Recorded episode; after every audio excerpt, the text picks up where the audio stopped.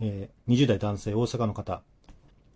僕の通っていた学校は通学に原付を使うことができました。ある日、部活帰りの真っ暗な中を制限速度をしっかり守って走っていると、カーブのところに猫の死骸がありました。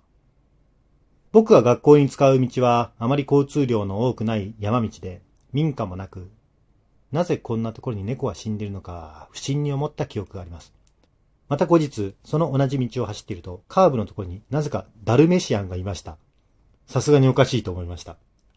ダルメシアンは原付で走っている僕の方に向かって走ってきましたが、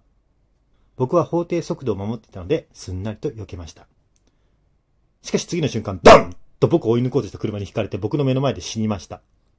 くーん。僕はそれを目の当たりにして猫の死骸を思い出し、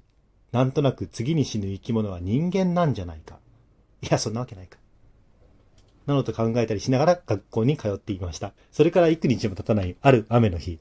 そのカーブで高校生が車にひかれ亡くなりました。